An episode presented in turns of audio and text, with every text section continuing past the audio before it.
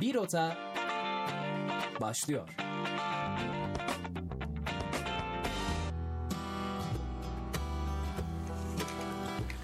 Evet efendim herkese merhabalar.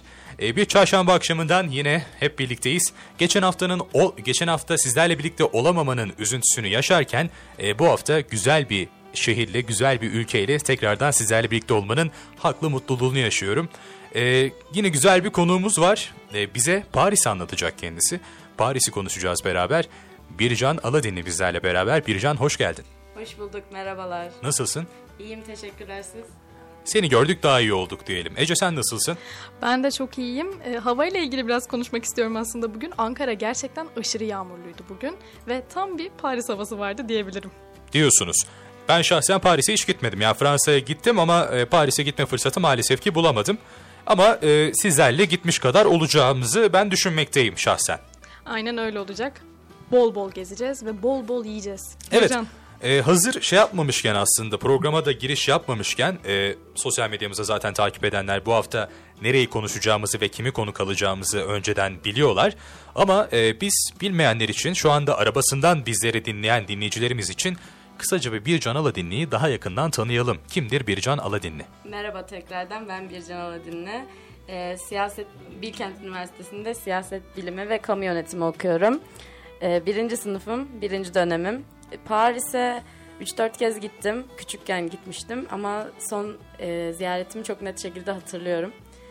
Ee, bunları konuşmak için geldim bugün. Paris'i çok güzel gezeceğimize inanıyorum. Gayet güzel. Peki e, Ece biraz Paris'i özetler misin bize başlamadan? Evet tabii ki özetlerim. Paris aslında Fransa'nın başkenti ve en popüler şehri. Aslında hepimiz de biliyoruz bunu. Şehir Fransa'nın kuzeyinde yer alıyor ve Sen Nehri üzerine kurulmuş. Paris'te ikamet edenlere de biz Parisyen diyoruz. Ve bunun dışında Paris öyle bir yer ki tüm dünyanın anıtları, sanatsal, kültürel yaşamı ile bilinen ve dünya tarihinde de aslında bayağı bir önemi olan bir yer. Bu yüzden bugün gerçekten çok fazla bahsedeceğimiz yer var. Nasıl konuşacağız, ne yapacağız, nasıl sığdıracağız hiçbir fikrim yok. Ee, ama çok keyifli geçeceğini düşünüyorum. Onun dışında Paris moda ve lüksün dünya başkenti olarak geçiyor. Ee, ışık şehir diyoruz biz Paris'e. Onun dışında aşıklar kenti olarak da biliniyor. İnsanlar buraya balayı kutlamaya gidiyorlar aslında çoğunlukla. Ve e, Eyfel Kulesi var biliyorsunuz ki birazdan buna değineceğiz zaten. Oranın sembolü haline gelmiş bir yer. Onun dışında burası ile ilgili şunu söyleyebilirim. Burası çok kalabalık bir yer. Ee, yaklaşık 12 milyon insan yaşıyor. Onun dışında da şehir dünyanın en çok turist çeken şehri olarak kayıtlara geçmiş. Ee, yaklaşık olarak 40 milyon civarında turiste ev sahipliği yapıyor. Gayet güzel. Aslında hani romantikliğin, romantizmin şehri diyebiliriz Paris için. Evet. Az önce de bahsettiğin gibi bunlara tabii ki de geleceğiz. Ama ben onun dışında şunu da hemen bir altını çizmek istiyorum. Bugün özellikle e, müzik playlistimizi sizler için hazırladık. Fransızca şarkılar çalacağız. E, kişisel olarak e, çok severim Fransızca şarkıları. Dolayısıyla bugünkü playlistimize de çok güveniyorum. E, evet aslında kısaca bir özetini geçtik Paris'in. Ee, isterseniz biraz havasından bahsedelim. Zaten biraz önce de bahsettik. Genelde yağışlı bir hava Evet. karşılıyor Paris'te bizi. Sadece Paris değil aslında e, Fransa'nın birçok semti diyelim a- Şehri. aynı şekilde yağmurdan müzdarip şehri. E, sadece güney tarafları biraz daha böyle yaza e, Yakın. yakın Evet. bir hava durumuna, iklime sahip olduğunu söyleyebiliriz tabii ki. E, bundan bahsetmişken ulaşımdan bahsetmemek kesinlikle olmaz. Ulaşıma biraz bahsedelim Paris. Biliyorsunuz ki zaten Avrupa'daki birçok şehrin metro hattı e, takdire şayan diyebiliriz. Evet. Her yere kolaylıkla gidebiliyorsunuz. Çok zengin bir metro hattına sahipler. Biraz ulaşımından konuşalım. Şimdi şöyle ben de 2016 yılında aslında Paris'e gitmiştim. Ee, uçak Ankara'dan yaklaşık 4 saat sürüyor. İstanbul civarından eğer binmek isterseniz de 3,5 saat sürüyor. Hem Ankara'dan, e, İstanbul'dan ve İzmir'den olmak üzere 3 şehirden oraya ulaşabiliyorsunuz. Onun dışında iki tane de havalimanı var. Peki şehir içi ulaşımı nasıl? Trafik var mı? Bunu Bircan'a sormak istiyorum ben. Şöyle e, biz genellikle gittiğimiz zamanlarda e, toplu taşımayı tercih ediyoruz. Hiç taksiye bindim hatırlamıyorum ben Paris'te. Toplu taşıma zaten öyle bir şekilde konumlanmış ki böyle şehrin her yerinde her yerine kolaylıkla ulaşabiliyorsunuz. Yani ben trafik konusunu hiç hatırlamıyorum ama çoğu çoğunlukla insanlar zaten Avrupa'nın her yerinde olduğu gibi bisiklet kullanıyor. O yüzden trafik çok olduğunu söyleyemem. Toplu taşımayı e, hani kullanmanın sebebi aslında biraz da paramızın olmayışı diyebiliriz buna. Evet son zamanlardaki euro artışı zaten gündemde. Peki e, kaç kere Paris'e gitmiştin? Bundan bir bahseder misin? Ee, dört kere gitmiştim. Hı hı. çok ikisinde çok küçüktüm. Diğer ikisini daha net hatırlıyorum. Peki genel anlamda turistik gezi için mi gittin yoksa hani farklı amaçlar için de Paris'e ziyarette bulundun mu? Evet yani 3 aylıkken bir doktor gezisine gitmişim. Doktor gezisine, Doktor ziyaretine daha doğrusu. ziyaretine çok güzel. Evet e, gözümdeki problem hakkında konuşmaya. Aha. E, sonrasında e, annemin çok yakın arkadaşları Fransa'da. Onları ziyarete gitmiştik Paris'e. E, başka bir de turistik olarak da gittim. O- onları da zaten daha eğlenceli Gayet güzel. E, o zaman nereler gezilir bir bahsedelim. Yavaştan bir girelim. Şimdi Paris deyince romantizmin başkenti dedik. E, nereler gezilir deyince de akıllara tabii ki de herkesin olduğu gibi bizim de Eyfel Kulesi geliyor.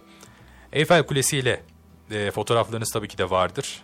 Ben gitmediğim için maalesef. Eyfel Kulesi'nde büyük yani küçüklüğümden şu zamanki halime kadar her gidişimden fotoğraf var. Ya bayağı büyü, büyüme hızımı orada görebiliyoruz yani gerçekten güzel bir şey. Evet biraz da e, aslında şeyden bahsedelim. E, Eyfel Kulesi'nin aslında tarihinden biraz bahsedelim. Ardından hem Bircan'ın hem de senin böyle komik anılarınız varsa Eyfel Kulesi özelinde onları da tabii ki de dinlemeyi isteriz şahsen. Evet, e, öncelikle şöyle başlayalım. Eyfel, Gustav Eiffel tarafından inşa ettirilmiş ama e, yani böyle biliniyor ama aslında öyle değil. Bir İsviçreli mimar tarafından yaptırılıyor ama ne yazık ki bu bu şekilde bilinmiyor. Ve aslında Eyfel Kulesi Fransa'nın sembolü olarak biliniyor tüm dünyada. Onun dışında e, bu kule yaptırıldığında Paris halkı tarafından bir utanç lekesi olarak görülmüş. Bunun sebebini size sormak isterim ben. Sizce neden öyle görülmüştür? Ee, ilk Bircan'dan böyle bir şey alabilirim. Fazla demir yığını olmasından dolayı mı acaba? Evet çünkü e, Paris gerçekten tam bir kültürel e, şehir ve hani binalar hep böyle tarihi, hep eski zamanlardan kalma ve Eyfel Kulesi asla öyle değil. Gerçekten bir beton yığınından oluşuyor. E, bundan dolayı da Paris halkı bir tepki göstermiş. Onun dışında Paris Paris dediğimizde aklımıza gelen Eyfel Kulesi'nin yüksekliğinden biraz bahsetmek isterim ben. 300 metre yüksekliğinde ve 3 tane katı var çıkabildiğimiz. Buralara asansörle veya merdivenle çıkabiliyorsunuz ama hepsi böyle bilet şeklinde ilerliyor. Yani elinizi kolunuzu sallayarak gidemiyorsunuz aslında. Onun dışında şunu söyleyebiliriz. 57 metre, 115 metre ve 276 metre yüksekliklerinde e, dolaşabileceğiniz yerler var. Daha doğrusu manzarayı görebileceğiniz yerler var. Buralardan gerçekten çok güzel panoramik fotoğraflar çekilebiliyor. Onun dışında da şunu söyleyelim. Bilet sıraları gerçekten felaket. Zaten Fransa'nın daha doğrusu Paris'in tamamı böyle bence. Bu konuda e, bir şeyler söylemek istersin diye düşünüyorum Bircan. Evet Disneyland'ından tutun e, gideceğiniz bütün müzelerde yani upuzun kuyruklar var ve bunlar için biletlerinizi erken almış olsanız bile kuyruğa girmeniz gerekebiliyor bazı yerlerde. O yüzden yani turistik şehir olmanın verdiği dezavantajlardan biri olsa gerek. Peki siz çıktınız mı hiç Eyfel Kulesi'ne? Evet, Evet. ben çıktım. Herkes çıkmıştır ya. Ya ben hani fırsatım olsa bile çıkamam biliyorsunuz. Yükseklik korkum var benim. Doğru. Aşağıdan Ee, bakmayı tercih Burayla ederim. ilgili sana şunu söyleyebilirim. Camdan yerler var. Yani daha Yok doğrusu, yine çıkamam ben. Hani yere baktığında yeri görüyorsun anladın İşte mı? daha Bayağı kötü. Çıkamam ben. 300 metreyi görüyorsun aşağı baktığında. Yok ben çıkamam. Size iyi Ee, eğlenceler. Ben burayla ilgili e, dinleyicilerimize şunu da söylemek isterim. Eğer ben sıra bekleyemem, oraya bu kadar sıra varsa hayatta çıkmam diyorsanız biletinizi internetten, web sitesinden alaraktan hızlıca giriş sağlayabiliyorsunuz. Bu bence harika bir özellik. Ki zaten çoğu turistik yerlerde bu uygulanıyor. Yani Barcelona'yı konuşurken de bahsetmiştik aslında. E, Sagrada Familia o da aynı şekilde çok fazla kuyruk olan ve turistler e, bazında çok fazla e, ilgi gören bir yer. Dolayısıyla da orada hem orası olsun hem Eyfel Kulesi olsun hem e, diğer yerler olsun bunlar için önceden internet üzerinden bilet almanız sizin için çok çok iyi olacaktır diyelim. Ee, bunun dışında bir şeye daha değinmek istiyorum. Eyfel aslında 20 yıllık bir müsaade almış. Yani kurulu kalması için sonrasında yıkacağız demişler. Çünkü hani demir yığını kimse hoşlanmıyor falan imza toplanmış. Böyle bir karar verilmiş. Ama e, ilerleyen zamanlarda bunun e, bu kulenin iletişim için çok uygun bir yüksekliğe ulaştığını fark etmişler. Bu yüzden de bunu yıkmamışlar ve şu anda günümüzde hala bu yüzden Eyfel Kulesi kullanılıyor. Hatta 300 metre demiştim ama zirvesindeki televizyon vericileri 27 metre daha yükseklik kazandırıyor. Yani aslında 276 metreye kadar çıkabiliyorsun ama onun üstünde vericiler de var. Böyle bir bilgiyi de verelim. bize çalışmış biraz aslında. Bizim sektöre çalışmış. O yüzden Eyfel Kulesi'ni yapanlardan e, buraya buradan şükranlarımızı sunalım. Evet yani kısacası burası halen bir verici istasyonu olarak kullanılmakta. İletişimin kulesi. Aynen öyle. Ee, kentin bu popüler mekanını geçerekten bir diğer yere geçelim mi? Ne dersiniz? Hadi geçelim. Şanzelize'den bahsedelim. Şanzelize e, gerçekten e, bence Paris'teki en önemli ikinci nokta diyebilirim ben. Burası Arc de Triomphe denilen e, bir zafer takına ulaşan bir cadde. Bu zafer takının çevresinde tam 12 cadde var ve bu 12 caddeden bir tanesi Şanzelize aslında. Ve çok büyüleyici. Yani düşünsenize bir zafer takı var ve etrafınızda döndüğünüzde 12 tane cadde görebiliyorsunuz. Tam hepsi eşit ayrılmış. Bu şey mi? Ee, internet üzerinden gördüğüm için söylüyorum. Ortada bir tane yuvarlak bir yer var, Evet. orada bir tane kule var. Bütün böyle caddelerin bitişi aslında orada toplanıyor gibi bir şey. o. Kesinlikle. Evet, evet. Kesinlikle o. Peki Şanzelize'den biraz bahsetmek ister misin? İçerisinde ne var? Şanzelize'de e, lüks markalar bulunuyor. E, ekonomik anlamda şu an zorlanacağımız markaların bulunduğu bir cadde diyebiliriz. Normalde de aslında bizim gibi insanların zorlanacağı bir yer diyebiliriz. Evet bazı Orasına. mağazalara alınmadığımız bile şahittir.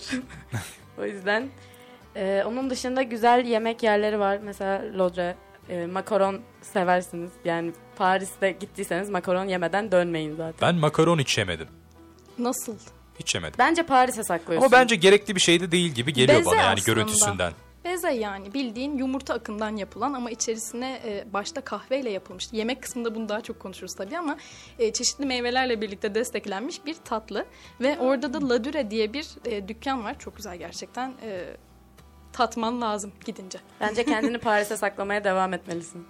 Umarım görürüm bir gün Ee, diyeyim. burayla ilgili ben bir şeyler daha söylemek istiyorum. Burası 1950 metre Şanzelize'den bahsediyorum. Oldukça uzun ve e, Arc de Triomphe'dan e, Charles de Gaulle meydanına kadar çok özür dilerim telaffuz için gerçekten çok zorlanıyorum. Bence dilemelisin. Gerçekten çok zorlanıyorum. Ee, bu e, iki tarafı birbirine bağlayan bir cadde aslında ve e, Bircan'ın da dediği gibi dünyaca ünlü mağazalar, ünlü kafeteryalar, tiyatro, sinema her şey var burada. Gerçekten e, İstanbul'un Bağdat Caddesi diyebilirim galiba. Gerçekten Cadde böyle üzerinde var değil mi? O yuvarlak alanda yoktur herhalde yok bu yok kadar yuvarlak şey. alan değil. Ha, tamam. yuvarlak alandan çıkan caddelerden bir tanesi Şanzelize. Anladım tamam. 12 caddeden Bu biri. arada e, Arc de Triomphe'dan bahsettik ki bu İspanya'da da var. Barcelona'da da bahsettik buradan. Bu galiba herhalde her şehirde mutlaka bir tane bu yapıdan var. Zaten şimdi de Arc de Triomphe'a geliyoruz. Ha, ne kadar güzel. Bize anlatmak ister misin biraz Arc de Triomphe'u? Arc de Arc Triomphe de Triomphe pardon. Ee, Charles de Gaulle meydanını süsleyen simge e, simgeye denen şey. Ee, yanlış hatırlamıyorsam Victor Hugo'nun e, yaptırdığı bir e, yapıt. İstersen Ece devam edebilirsin. Ee, burayla ilgili ben şunu söyleyebilirim. Burada bir tane mezar anıtı var aslında. Meçhul asker mezarı olaraktan geçiyor. Burası e, bu anıt daha doğrusu Birinci Dünya Savaşı sırasında ölenlerin anısına inşa edilmiş. Bu yüzden aslında zafer takı olarak da orası geçiyor. Yani Arc de Triomphe aslında zafer takı demek. Ve e, oldukça büyüleyici bir yere konumlanmış. Hani dediğim gibi 12 tane caddeyi düşünün. 12 caddenin hepsi bu e, noktayı görüyor. Ve e, Eiffel Kulesi'ne çıktığınızda da bunu görebiliyorsunuz. Daha da etkileyici olan şey bu. Peki Mert devam edelim mi? Hadi edelim o zaman. Ne, ne var sırada? Palace, Le Concert. Doğru dediysem. eğer. Concord Meydanı. Concorde, pardon.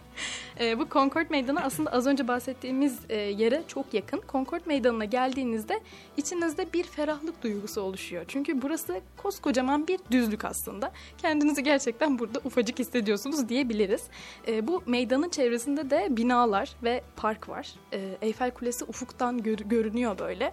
Ve onun dışında e, tam tamına 360 derece boyunca araba yoluyla çevrili bu yer. Bildiğiniz koskocaman bir meydan düşünün. Paris'te bir hiçlik gibi düşünebilirsiniz ama oldukça da kalabalık oluyor aslında. Yani ben öyle hatırlıyorum Bircan haklıysam. Evet kesinlikle insanların yine fotoğraf çekmeyi çok sevdiği mekanlardan biri. Oldukça da büyük. 359 metre genişliği ve 212 metre uzunluğu varmış. Gerçekten oldukça Peki Bircan buraya bir e, ziyarette bulundun mu? Gezdin mi? Evet. Ya da burada biriktirdiğin güzel bir anın vesaire komik bir anın var mı? Burada biriktirdiğim bir anı yok aslında. Yani dediğimiz gibi Şanzelize'ye giderken hatta gitmeden önce yol üstümüzdeydi aynı şekilde.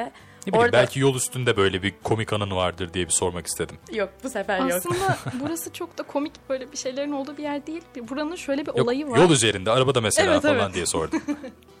Buranın şöyle bir olayı var aslında. Ee, Fransız devrimi sırasında burada e, Louis ve e, Kraliçe Marie Antoinette giyotinle birlikte idam ettiriliyor. Ve bu olaylardan sonra böyle zaman geçtikten sonra aslında buranın adını alıyor. Galiba barış demek diye biliyorum ben e, bunun çevrimini. Yanlışsam lütfen beni düzeltin.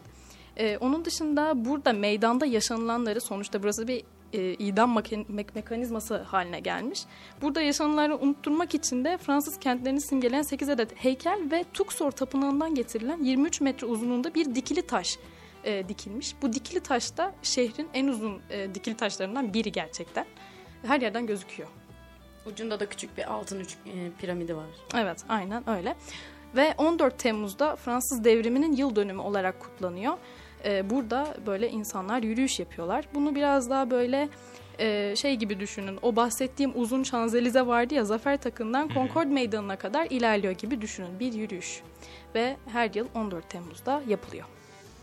Evet e, aslında hani akıllara ilk gelen yerlerden bahsettik ama hani Paris deyince Fransa deyince tabii ki e, Louvre Müzesi'nden de bahsetmemek olmaz. Yani akıllara ilk gelen yerlerden bir tanesi de aslında Louvre Müzesi. Peki bu Louvre Müzesi neden e, çok böyle akıllara gelen, neden bu kadar çok e, ünlü bir yer acaba? Bundan biraz bahsedelim mi? Ben bu noktada bir şey daha söylemek istiyorum Louvre'u anlatmadan önce. Ee, Ben bir YouTube kanalının sahibiyim aslında ve bu YouTube kanalına ben Fransa'da başladım, Paris'te başladım. Ve yaklaşık 6 günlük bir gezi yapmıştım. Bu 6 günlük geziyi de kaydetmiştim. Ve şu ana kadar anlattığımız tüm her şey, tüm gezilecek yerler bir günü oluşturuyordu. Yani siz bu saydığımız yerleri bir gün içerisinde tamamen gezebilirsiniz. Şimdi de Louvre'la birlikte aslında ikinci gezi günümüze başlıyoruz. Yani aslında bu size tam bir seyahat rehberi olabilecek bir program olacak şimdi. Bunu da önceden söyleseydim keşke şimdi aklıma geldi. Ve Louvre Müzesi'ne sabah erkenden gitmenizi öneriyorum ben ikinci gününüzde. E, Louvre Müzesi gez gez bitmiyor. İnsanlar günleri geçtim, haftaları geçtim, aylarca bu müzeyi gezebiliyor. Çünkü gerçekten bir odadan giriyorsun, öbür odadan çıkıyorsun. Oradan giriyorsun, buradan çıkıyorsun ve gerçekten hani e, kafanızı yukarıya kaldırdığınızda bile yani tavan ve taban bile oldukça etkileyici. Burayla ilgili söylemek istediğim bir şey varsa senden de bekliyorum ama ben buradan bir noktadan sonra hiç haz etmemeye başladım. Çünkü, Çünkü çıkışı çok bulamıyorsun. Evet. Benim e, ilkokuldaki Fransızca öğretmenim bize bahsetmişti Louvre'dan. Ve 365 günde bile bitirilme, bitirilemeyen bir müze olduğundan bahsetmişti. Ve gerçekten gittiğimde bunu doğrulamıştım. Ben kardeşim çok yorulmuştu. Kardeşim sırtımda taşımak zorunda kalmıştım. O zamanlar da küçüktü biraz. Yürümekten de pek hoşlanan bir insan değil kendisi. Vefalı abla. Evet biraz öyleyim. Ee, Burası. Avrupa'nın ve dünyanın en büyük müzesi aslında. Yani bunu söylersek e, yanlış olmaz. Ve onun dışında burada gerçekten aşırı bilindik eserler var. Mesela Mona Lisa var ve Mona Lisa'nın önündeki o kargaşa gerçekten tarif edilemez boyutta. İnsanlar fotoğrafını çekmeye çalışıyor. Sağdan bakıyorlar, soldan bakıyorlar, önden bakıyorlar. Çünkü Mona Lisa'nın nereden bakarsanız bakın her tarafta size baktığı söyleniyor ve insanlar bunu deneyimlemek istiyorlar. Ama şahsen yani kendi yorumum bu tabii ki ama naçizane ben bundan pek hoşlanmadım. Yani giriyorsun çıkamıyorsun oradan. Felaket bir yer. Fotoğrafımız var böyle. Ee, insanlar böyle önümüzde arkamızda sıralanmış. Mona Lisa ile birlikte herkes fotoğraf çekilmeye çalışıyor. Korkunç durumlar yani. İnanılmaz. Zaten bir cam e, kafesin içinde tutuluyor. Ve görmek de biraz zor aslında. Yaklaşık 70 bin sanat eseri yer aldığı söyleniyor burada. Bu ciddi bir rakam aslında baktığınızda. Ve Louvre'dan çıkıyorsunuz. Oranın direkt önünde, daha doğrusu yanında Tüliyer Bahçesi var. Tüliyer Bahçesi e, size bir ferahlama yöntemi olabilir aslında. Çünkü Louvre Müzesi'nden çıktıktan sonra diyorsunuz ki ay hava varmış gerçekten nefes alabiliyormuşuz, dışarıyı da görebiliyormuşuz diyorsunuz. Ve burada e, böyle bir oturup rahat rahat vakit geçirebiliyorsunuz. Biz şöyle bir şey yapmıştık. Bir marketten peynir ve baget alıp biliyorsunuz Fransızların baget ekmeği çok meşhurdur ve peynirleri de aynı şekilde. Yanlış hatırlamıyorsam brie peyniriydi. E, ikisini alıp parkta böyle uzun uzun oturmuştuk böyle bir rahatlama e, pahasına ve çok da keyifli olmuştu. Size de bunu öneriyorum. Ve bu insanların düzenli olarak yaptığı bir aktivite aslında. E, Tüliyer bahçelerine gidip e, herkes kendi kruvasanı olsun, baget ekmeği olsun gidip oturup yerler yani. Peki bunun kelime anlamı nedir? Bunu biliyor musunuz? Tülüyer. Gerçekten fikrim yok. bilmiyorum. Ben de bilmiyorum yani biliyormuş gibi söyledi sordum ama ben de bilmiyorum açıkçası. Hemen araştıralım biz. Evet ya gezi turumuz aslında hani az ya programın başında da bahsettiğimiz üzere gerçekten say say bitmiyor. Çünkü Paris biliyorsunuz ki çok bilinen e, çok büyük bir e, başkent aslında diğer başkentlerle de kıyaslayınca. E, dolayısıyla e, daha da devam etmeden kısa bir reklam arasına girmek istiyorum. Hem de sizi güzel Fransızca müzikleriyle biraz daha baş başa bırakmak istiyorum. Ardından müzik arasından sonra tekrardan sizlerle beraberiz. Bir rota devam ediyor.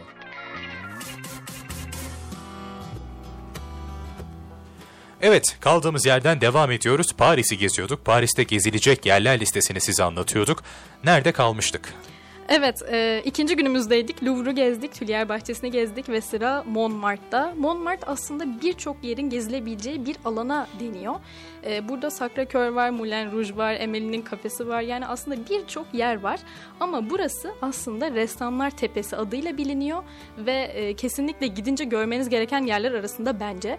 Çünkü burada aslında Picasso, Salvador Dali, Monet gibi ustalar e, çalışmalarının çoğunu buralar, buradaki bürolarında, stüdyolarında gerçekleştirmiş. Re- Ressamlar Tepesi demişken ben burada bir şeye değinmek istiyorum. Biz e, ailecek gitmiştik üç kişi ve üç kişimiz bu üç kişi gittiğimiz bu seyahatte biz Montmartre'da e, üçlü karikatürümüzü çizdirmiştik bir ressama ve o şu an evimizde e, çerçeveli bir şekilde duruyor. Bu da böyle bir anıydı. Ne kadar güzel. Peki e, hani birçok kişiyle karşılaşıyoruz. Hani senin resmini çizeceğim şimdi Ha, karakterize hayır edeceğim. hayır öyle değildi. Özellikle yaz tatil beldelerinde bunu çokça e, görürüz. Onun gibi değildir umarım yok böyle. yok onlar gerçek sanatçı.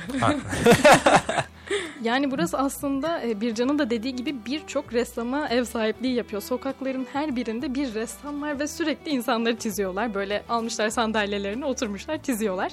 Tüm bunlar dışında şunu söyleyebilirim. E, Ressamlar Tepesi gündüz bence gezilmeli. Çünkü geceleri çok fazla böyle çizimdir, odur budur yok. E, onun dışında burada Sacré-Cœur var. Yüksek bir noktadan özellikle de Eyfel'in seyir teraslarından e, Montmartre'ın zirvesine doğru böyle baktığınızda Sacré-Cœur'ü görüyorsunuz. Orası bir bazilika ve buraya finikülere binerek çıkabiliyorsunuz. Ben öyle çıkmıştım. Çok keyifliydi gerçekten.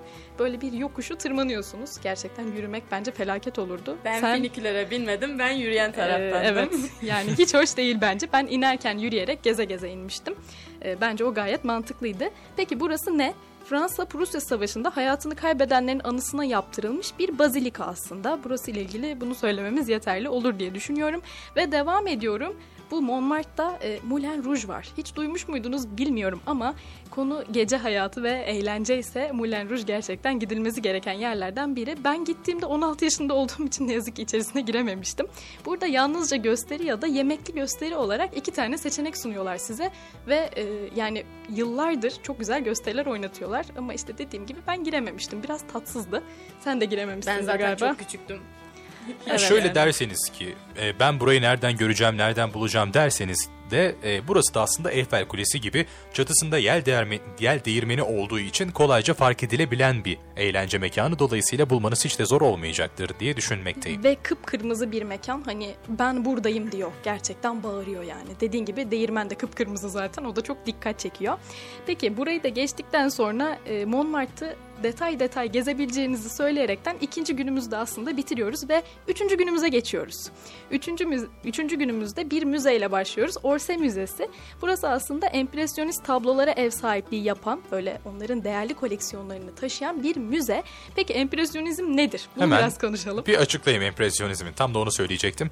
E, Fransa'da doğmuş her akım gibi aslında. E, bu da e, duygusal izlenimleri anlatmaya çalışan bir akım. E, empresyonizm kısaca bir nesnenin doğrudan anlatılmak yerine klişe uyandırdığı duyguların tasviri anlamına gelmektedir. E, burada önemli olan aslında sanatçının kendi algı ve iç dünyasını yansıtmaktır. Evet. E, burada da buna uygun eserleri kolaylıkla görebilirsiniz ve bulabilirsiniz. Benim şahsen Paris'teki en sevdiğim müze burasıydı. Bir daha Paris'e gitsem kesinlikle ikinci olarak bu müzeyi gezerim. Louvre falan hayatta gitmem yani öyle bir durum. Ee, peki devam edelim. Dome Church var. Burası Napolyon'un mezarlığına ev sahipliği yapıyor. Ve ardından Notre Dame'a geliyoruz. Burası Meryem Ana'ya adanarak yapılan bir gotik katedral aslında. Gerçekten yani biliyorsunuz zaten bence. Görsellerinden de görmüşsündür Mert. Yani inanılmaz bir e, katedral. O gotik e, kat, karakterlerin olduğu kısımda benim kardeşim çok küçüktü gittiğimizde. Ve gerçekten gördüğünde çok korkmuştu ilk başlarda. Ama sonra gözümüz alışmıştı çünkü biz oralara yakın yerde konaklamıştık. Sonrasında ya alışıyor insan ama gerçekten ilk gördüğünde korkutucu bir izlenim vermiş olabiliyor. E, çocuklar için normal biraz Evet, aslında evet, korkunç olması. Ve gerçekten korkutucu semboller de var dediğin gibi. Burası da Paris'in sembollerinden biri haline gelmiş durumda. Hani şu anahtarlıklar olur ya alırsınız. Eyfel Kuleli vardır bir de Notre Dame'lısı vardır yani öyle bir durum. 19. yüzyılın başlarında da yıkılma kararı alınıyor aslında. Bu katedral e, diyorlar ki artık tamamen yok olsun diyorlar.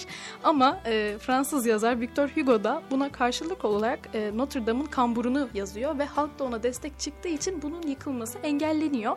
Ve e, bir şey daha söyleyeyim. Bu Notre Dame'ın önünde tam kapısının önünden geçen bir yolda kilometre sıfır denilen bir şey var. Peki burası ne? Hani bir kentin böyle bir yere göre e, kilometre uzaklığı alınır ya hep. İşte sıfır noktası orası. Tam Notre Dame'ın önü. Orası kabul ediliyor. Neden orası Çok kabul havalı. ediliyor bir fikrim yok ama orası kabul ediliyor. Ve gerçekten hani çok keyifli bir nokta. Böyle insanlar oraya gelip ayaklarıyla birlikte fotoğraf çekiniyorlar. Ben de buradaydım falan şeklinde. O da çok böyle turist çeken bir nokta. Notre Dame demişken buradan da bir şey söyleyeyim ben. Ee, biz yine bir yani seyahatimizin konaklamasını Notre Dame'ın çevresinde yaptığımız için gece yürüyüşlerine çıkardık. Ee, Notre Dame'ı gece görme şansını da yakaladım yani. Ve yine oraya giden bir köprü üstünde yine karikatür çizicilerine e, denk gelmiştik. Ama bu var. sefer bir tane vardı ve çok tatlı bir amcaydı yani hatırlıyorum amcayı. Bu sefer kardeşimle bizi tek tek çizmişti ve bize onu hediye etmişti. O da yine çerçevelerimizden birinde duruyor. Bunu da böylelikle söylemiş olmak. Bunları göstermeni rica edeceğim programdan sonra. Tabii ki de her İznin zaman. olursa belki sosyal medya hesabımız üzerinden de Hikayemizden. paylaşabiliriz. Bunu bir konuşayım kardeşimle. Peki. Ee, burayla ilgili ben bir de şunu söylemek istiyorum. Bu Notre Dame'ın orada çok güzel böyle kafeler var. Yine çok ünlü bir kafe var. Bir dondurmacı aslında burası. Benim anılarıma geliyoruz şimdi. Bu dondurmacıya ben gittiğimde e, çok kalabalık yani çok da meşhur bir yer. Yer bulamadık başta. Sonra bir yer bulunca direkt oturduk böyle. Biz dört kişi gitmiştik. Kuzenim ve iki halam. Oturduk. Bekliyoruz. Garson gelmedi. Bekliyoruz bekliyoruz gelmiyor. En sonunda ben kalktım. E, içeriye girdim. Bir adam Fransızca konuşarak hatta bağırarak benim kolumdan çekerek beni dışarı çıkarttı. Neye uğradığımı şaşırdım. Zaten Fransızcam benim e, basic yani ilk giriş seviyesinde. Ne dediğini anlamaya çalışıyorum. Neden beni çektiğini anlamaya çalışıyorum. Asla anlayamadım. Kendimi ifade ediyorum diyorum. Fransızca bilmiyorum. İngilizce anlat. Böyle bir sorun yaşadık. Zaten Fransızlarda bence bu çok büyük genel bir sorun. Ardından e, adamın şunu demek istediğini fark ettik. İçerisi aslında mutfakmış. İçeriye girilmiyormuş. Ve sonrasında e, bizim masaya gelerekten sipariş vermemizi bekledi. Ama İngilizce sipariş verdiğim için siparişimi kabul etmedi. Ve ben Fransızca konuşana kadar, onun söylediklerini söyleyene kadar siparişimi kabul etmedi. Fransızca siparişimi verdikten sonra siparişimi getirdi.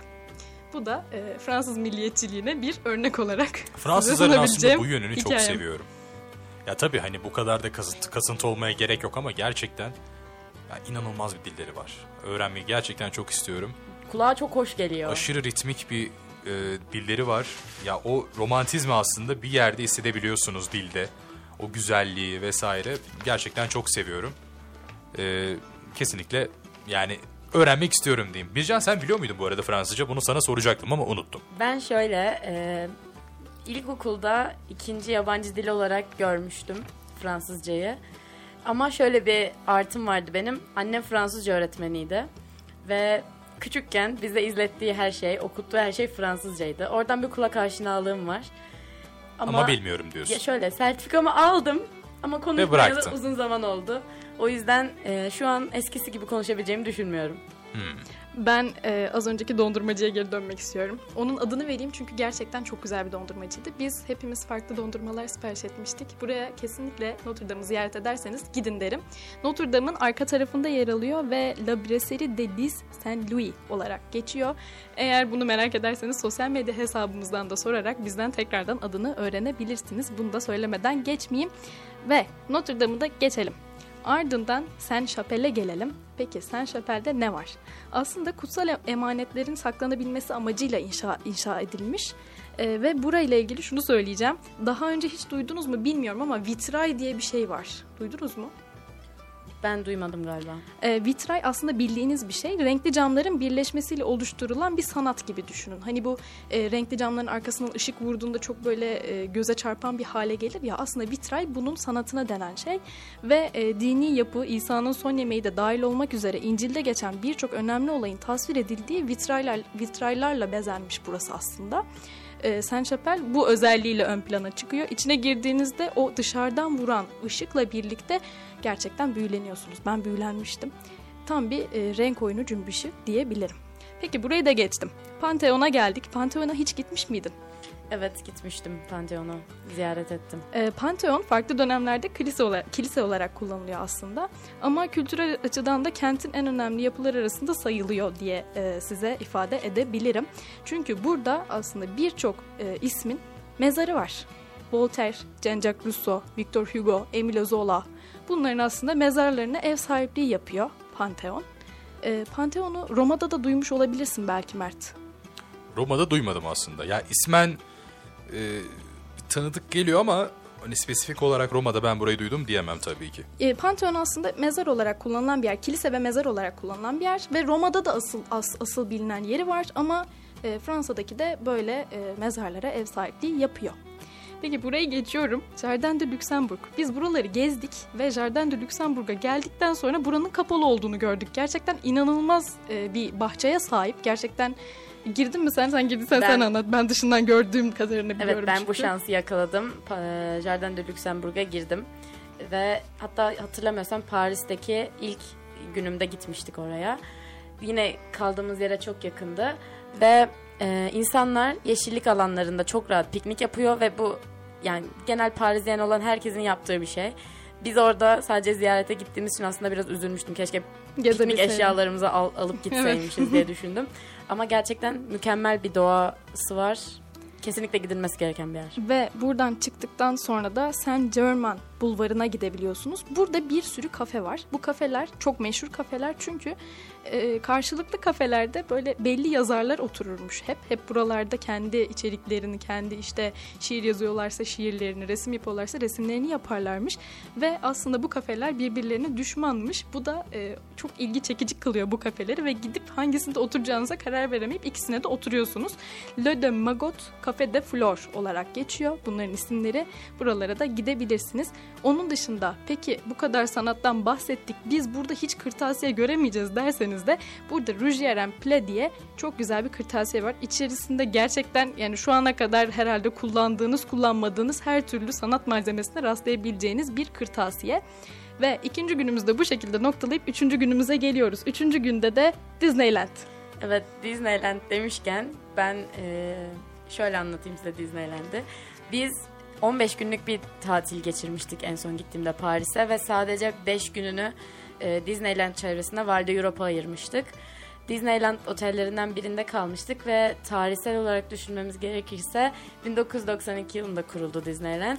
İki tane tema parkından oluşuyor. Biri Walt Disney Studio Park, diğeri daha film çekimleri, daha profesyonel yapımlardan oluşan bir tema park. Biri daha çok yetişkinlere hita- hitap ederken diğeri daha çocuk ruhlulara hitap ediyor. Tabii herkesin girebileceği, Evet. yaş sınırının olmadığı bir tema park olduğuna değinmek istiyorum.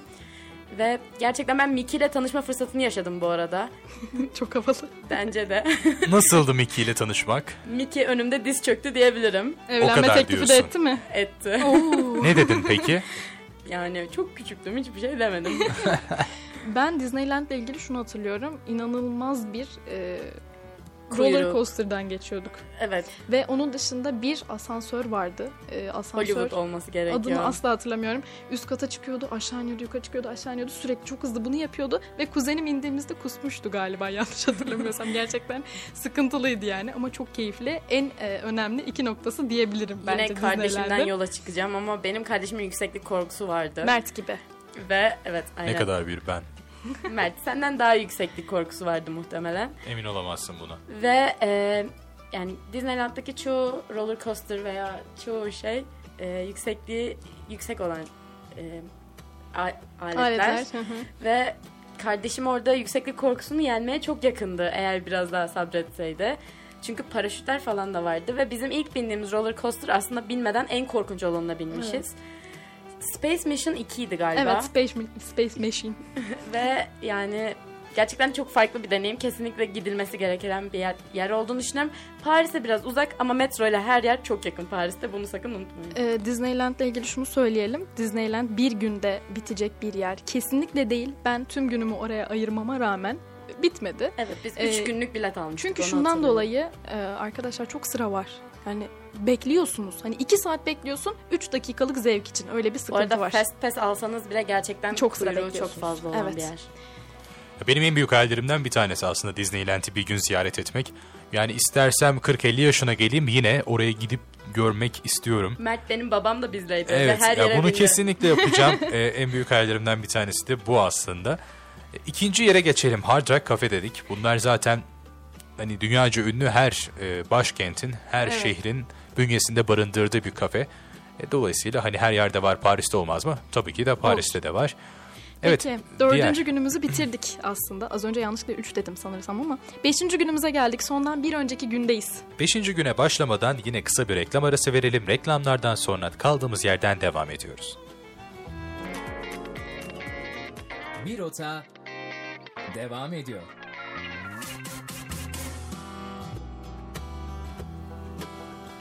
Evet kaldığımız yerden devam ediyoruz. Paris'i sizlerle birlikte gezmeye devam ediyoruz. Umarım şarkılarımızı da beğeniyorsunuzdur. Biz burada stüdyoda gerçekten çok eğlenceli vakitler geçirdik. Umarım siz de aynı şekilde Fransızca müzikler dinleyerek bizim kadar eğleniyorsunuzdur diyerekten sözü tekrar Ece'ye bırakıyorum. Evet. Beşinci günümüzdeyiz. Paris'teki gezimizin ve Versailles Sarayı'ndayız. Versailles Sarayı mütevazi bir av köşkü olarak aslında inşa ediliyor. 20 bin kişiyi ağırlayabilecek şekilde de genişletiliyor zaman içerisinde.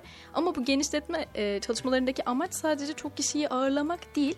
Aynı zamanda Fransız barok ve klasik mimarinin başarıyla harmanlanmasıyla birlikte kralın gücünü simgelemeye çalışmasıyla e, genişletiliyor. Ve e, burası çok güzel bir bahçe ev sahipliği yapıyor. Gerçekten Paris'in her noktası bahçe diyebilir miyiz? Gerçekten diyebiliriz. Çok güzel parklar ve bahçeler var. O zaman dedik. Evet buranın yani sarayın içinde bence çok fazla vakit geçirmeyin derim ben. Kesinlikle bahçesi gezilmeye değer. Çünkü gerçekten bahçe, bahçeyi de genişletmişler bu süreç içerisinde ve e, görmeniz lazım. Buradan çıktıktan sonra da Montparnasse'a gidebilirsiniz. Burada bir kule var.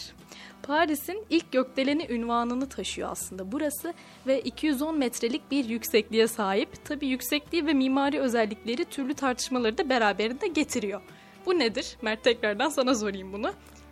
Ee, hani yüksekliği ve mimari özelliklerini söyledik. Türlü tartışmaları da beraberinde getiriyor. Her e, bu tarihi bölgelerde gördüğümüz gibi Eyfel Kulesi'nde de bunu konuşmuştuk. Yani güzel olan her şey illa bir e, negatif yorum getirilecek. Evet. E, o kötülenecek. Bu da aynı şekilde e, Bir bu leke olarak negatif görülüyor. şeylerden nasibini alan bir yer. E, dolayısıyla e, tıpkı Eyfel Kulesi gibi bahsettiğimiz gibi bu yapıda kent kimliğine vurulmuş bir leke olarak nitelendiriliyor senin de dediğin gibi. Aynı zamanda 56. ve 59. katlarında bu e, Montparnasse'ın e, gözlem teraslarına çıkıp istediğiniz manzaraya ortak olabilirsiniz de diyelim. Evet. Şimdi çok güzel bir yere geldik. Benim e, Paris'teki en iyi, en sevdiğim üçüncü noktadayız. Burayı size uzun uzun anlatmak isterim ama ne yazık ki o kadar vaktimiz olduğunu düşünmüyorum. Sırada Pompidou var. Pompidou aslında adını Fransa Cumhurbaşkanlığı makamında bulunan George Pompidou'dan alıyor. E, Paris'te ziyaretçileri çekecek ve şehrin anıtsal bir parçası olacak bir kültür merkezi inşa etmek istiyor ve bunun üzerine bir ulusal yarışma, uluslararası bir yarışma düzenliyor. Bu yarışmayı tabii ki e, birisi kazanıyor ama 49 ülke 681 mimar katılıyor. Yani dönemin bütün ünlü mimarlarının katıldığını düşünün ve e, birinci olan kişi seçiliyor ama bu sırada ikinci olanlar da Türkiye'den aslında. Pompidou için açılan yarışmaya Türkiye'den katılan Ahmet Gülgönen, Kemal Aran, Selahattin Önür, Metin Demiray e, ekibiyle birlikte ikinci oluyor. Bence şahane bir e, kazanç olduğunu düşünüyorum bizim adımıza da. Kesinlikle ama hani Eyfel Kulesi'ne negatif yorum getirenlerden Montparnasse'a negatif yorum getirenler getirenler buradan eksik kalır mı? Tabii, Tabii ki ki de kalmaz. kalmaz. Birçok bağlamda radikal, fütüristik, yenilikçi ve öncü bir tasarım olmasına rağmen Pompidou'da yapıldığı dönemde Parisliler tarafından oldukça eleştiri alıyor. E, Pompidou'nun bir diğer eleştirilme gerekçesi ise tasarımın petrol rafinerisine benzetilmesi oluyor. Yani yine e, hani eleştirmek için eleştirmek vardır ya yine Evet. ona burada rastlıyoruz aslında. Günümüzde ise yapı altyapısı altyapısını oldukça gösteren endüstriyel görünümüyle aslında topluyor. ilgi topluyor turistler tarafından. E, yapıyı dolaşan asansör ve yürüyen merdivenler taşıyıcı sistemin dışarıdan göründüğü meydan cephesinde bulunuyor. E, aslında buradaki cam da transparan bir yapıya sahip. Transparan cam tüplerin içinde zigzaklar çizen merdivenler sayesinde binada yukarı çıkıldıkça e, her alanında aslında her açısından farklı Paris manzaraları da sizlerle birlikte oluyor diyebiliriz. Evet aynı zamanda burası kendisini bir kültür merkezi olarak tanımlıyor aslında. 90 bin metrekare üzerine inşa edilmiş ve içerisinde 371 bin yaklaşık 371 bin kitabın bulunduğu bir kütüphaneye aslında ev sahipliği yapıyor. İçerisinde Ulusal Modern Sanat Müzesi, Endüstriyel Tasarım Merkezi, sergi bölümleri, akustik ve müzik araştırma ve aynı zamanda koordinasyon en- endüst- e, e, enstitüsü yer alıyor. Gerçekten yapı içerisinde yok yok diyebiliriz. Bununla da kalmıyor. 315 ve 144 koltuklu 2 adet sinema salonu var ve dahası 384 koltuklu bir performans alanı, 158 koltuklu da bir amfi yer alıyor. Yani gerçekten devasa bir yer. Kısaca aslında Pompidou'yu özetleyecek olursak Paris'in kalbine beklenmedik bir şekilde inen ve çok hızlı bir şekilde kök salacak cam, çelik ve renkli borulardan yapılmış devasa bir uzay gemisi tanımını yapmak çok da yanlış olmaz. Peki Ve- Bircan sen Pompidou'ya hiç gittin mi? Hayır ben Pompidou'nun gitme şansını O zaman yakalayamadım. seni geçiyoruz. Ece Evet, buyurun. Beni bu şeye geçin. Ben içerisine girme fırsatı ne yazık ki bulamadım. Çünkü yine çok kalabalık bir yer. Ama dışarısı bile o kadar ilgi çekici ki rengarenk gözüküyor. Böyle borular gözüküyor. İçerisini zaten dışarıdan görebiliyorsun. İnsanların seni izlediğini bile görebiliyorsun. Onun dışında dışında da böyle e, sanat eserleri aslında yer alıyor. Ve e, böyle şey değiller. Bayağı modern. Yani bayağı fütüristik gerçekten. Renkli renkli. Hiç Paris'teyim havası vermiyor. E, ama Fransa'ya, Paris'e bir daha gitsem kesinlikle Pompidou'ya giderdim bir daha diyorum. Ve buradan devam ediyorum. E, bunlar dışında aslında e, birçok meydan var buraya yakın. E, bunları telaffuz etmekte kesinlikle zorlanacağımı eminim. Bu yüzden senden yardım almak istiyorum Bircan. Yani ben de çok emin olmamakla beraber yarım yamalak Fransızcamla Place de la Bastille diye hitap edeceğim oraya.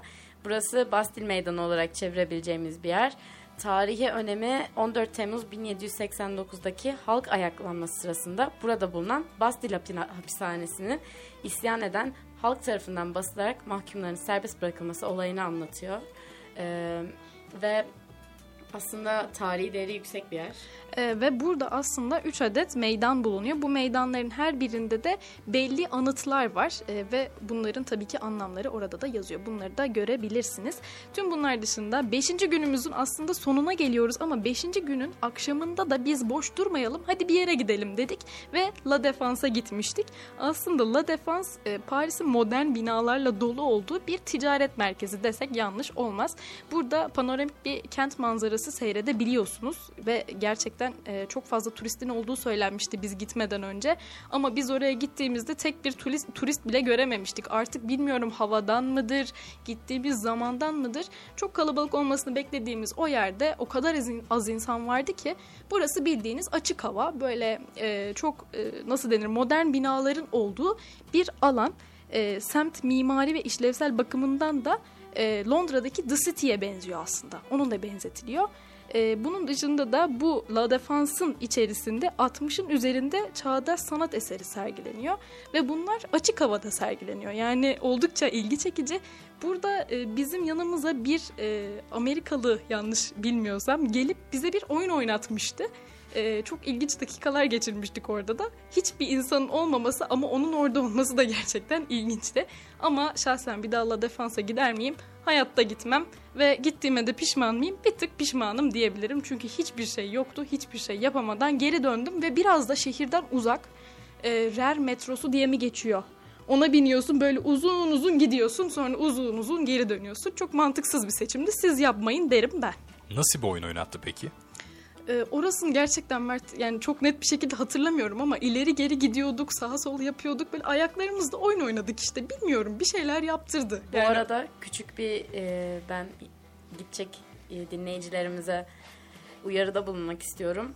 Bu Eyfel gibi e, çok fazla turist çeken hmm, tarihi yerlerde çok fazla dolandırıcı da oluyor. Böyle oyun oynatarak iddia, bahis gibi Evet. şeyler e, iddia ederek insanları dolandırmaya çalışan çok fazla e, yerli halk var. Bunlara dikkat edilmesi gerekiyor. Bu da küçük bir e, uyarı olsun diyelim. Bununla ilgili bir şey anlatacağım size ama önce 5. günü bitirdiğimizi ve 6. güne yani son güne geçtiğimizi size bildirmek isterim. Son günümüzü biz biraz daha böyle ya işte geldik olduğumuz yerde biraz çevreyi dolanalım işte Fransız insanlarına kafelerine bakalım Sen Nehri'nin etrafında dolaşalım falan diye geçirdik ve Sen Nehri'ne gittik. Orada da bir Sen gezisi yaptık. Burada aslında e, gezmek için 3 tane farklı firmanın düzenlediği tekne turlarına katılabiliyorsunuz. Biz onlardan bir tanesine katılmıştık. Ve e, hani bildiğiniz e, aslında bir e, nehir turu yapıyorsunuz ama oldukça keyifli geçiyor. Eğer yok ben yapmam diyorsanız da çevresinde bisiklete binen insanlar, piknik yapan insanlar, yürüyüş yapan insanlar oluyor. O da oldukça keyifli oluyor. Ben tam da bu noktada sen nehrinde e, gezi yaptıktan sonra bu dediğin olayı yaşadık.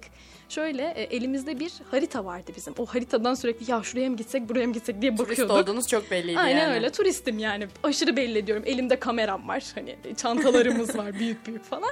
Dört kişi geziyoruz. Bir sağa bir sola bakıyoruz. Hani turistim diye bağırıyorum. Birisi yanımıza yanaştı.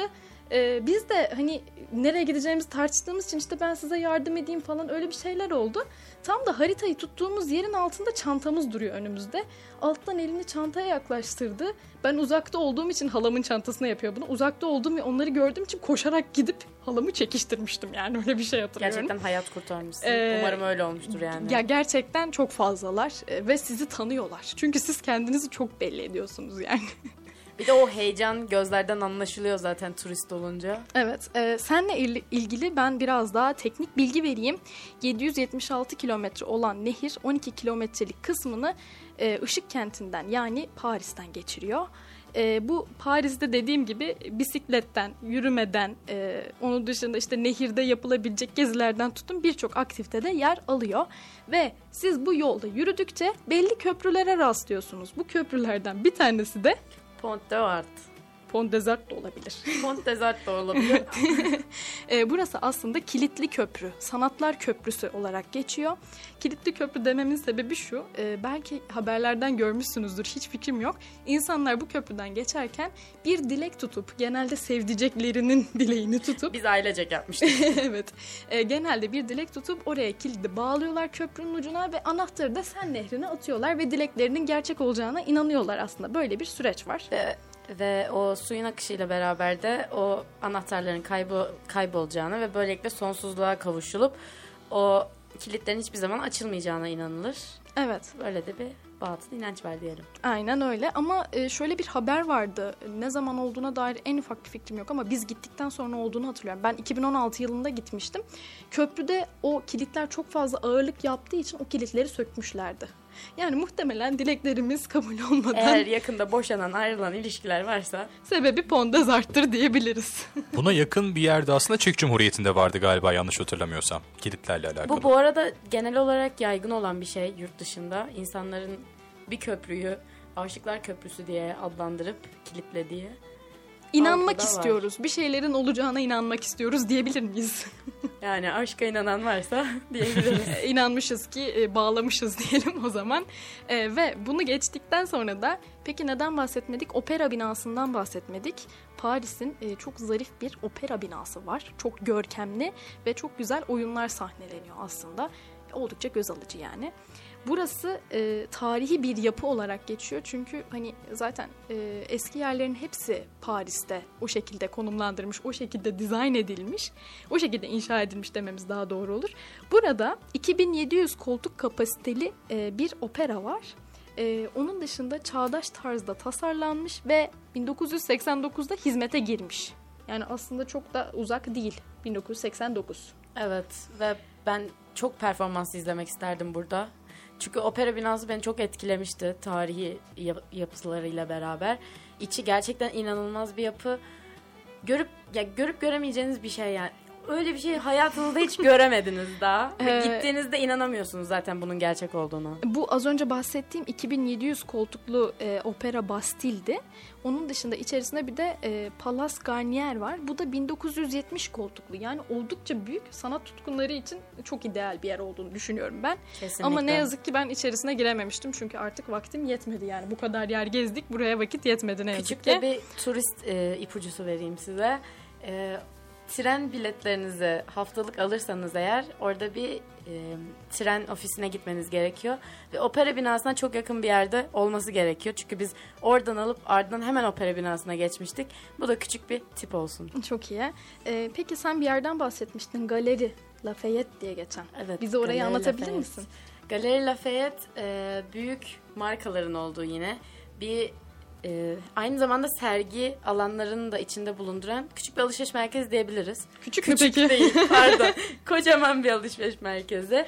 Ve yine terasına çıktığınızda bütün Pa- Paris'i görebilecek, görebileceğiniz bir e, manzara ile karşılaşıyorsunuz. Bence yine güzel bir e, mekan. Aynı zamanda biz gittiğimizde yağmurluydu. O yüzden terasta çok vakit geçirememiştik. Evet. Ama gerçekten içindeki sergiler olsun, markalar olsun. Yani turistlerin gidip alışveriş yapıp kapalı bir alanda olsun alışverişimi yapayım. Son günümü nerede değerlendireyim deseler ben Galeri Lafayette'e gidin derim. Çünkü turistik eşyalarında çoğunlukta olduğu bir alışveriş merkezi diyebilirim. Evet.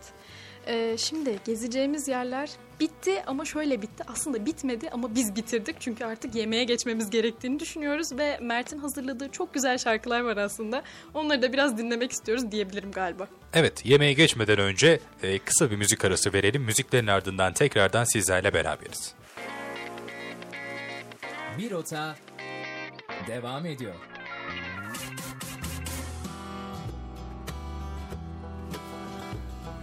Evet, kaldığımız yerden devam ediyoruz. Gezilecek yerleri konuştuk. Size gün gün ayıraraktan Paris'i anlattık. E, tabii ki yeterli oldu mu? Olmadı ama biz olabildiğince yeterli yapmaya çalıştık bunları. E, şimdi de aslında benim en sevdiğim kategoriye geçmiş bulunmaktayız. Yemekleri konuşacağız. Fransızların şöyle bir huyu vardır. Sokakta ayakta yemek yiyenlerden hiç hoşlanmazlar. Oturarak yemek yemelerini isterler. Bununla başladım çünkü yemeğe verdiği önemle birlikte dünyaya ününü duyuruyor aslında. Ve UNESCO geleneksel Fransız mutfağını dünyanın soyut kültürel mirası listesine ekliyor. Düşünebiliyor musun? Bütün mutfağı UNESCO kendi sahiplendi. Ve e, bu yemekler içerisinde başlıyoruz. İlki kruvasan tabii ki. ilk aklımıza kruvasan geliyor. Ama biz geçen hafta, Mert sen yoktun programda, e, Viyana'yı konuşuyorduk ve aslında kruvasanın Fransa'ya değil de Viyana'ya ait olduğunu konuştuk. Çünkü çok Viyana'nın. Bu da aslında şöyle, e, Viyana kuşatmasıyla birlikte e, Osmanlı Osmanlı ve Viyana arasında geçiyor bu olay.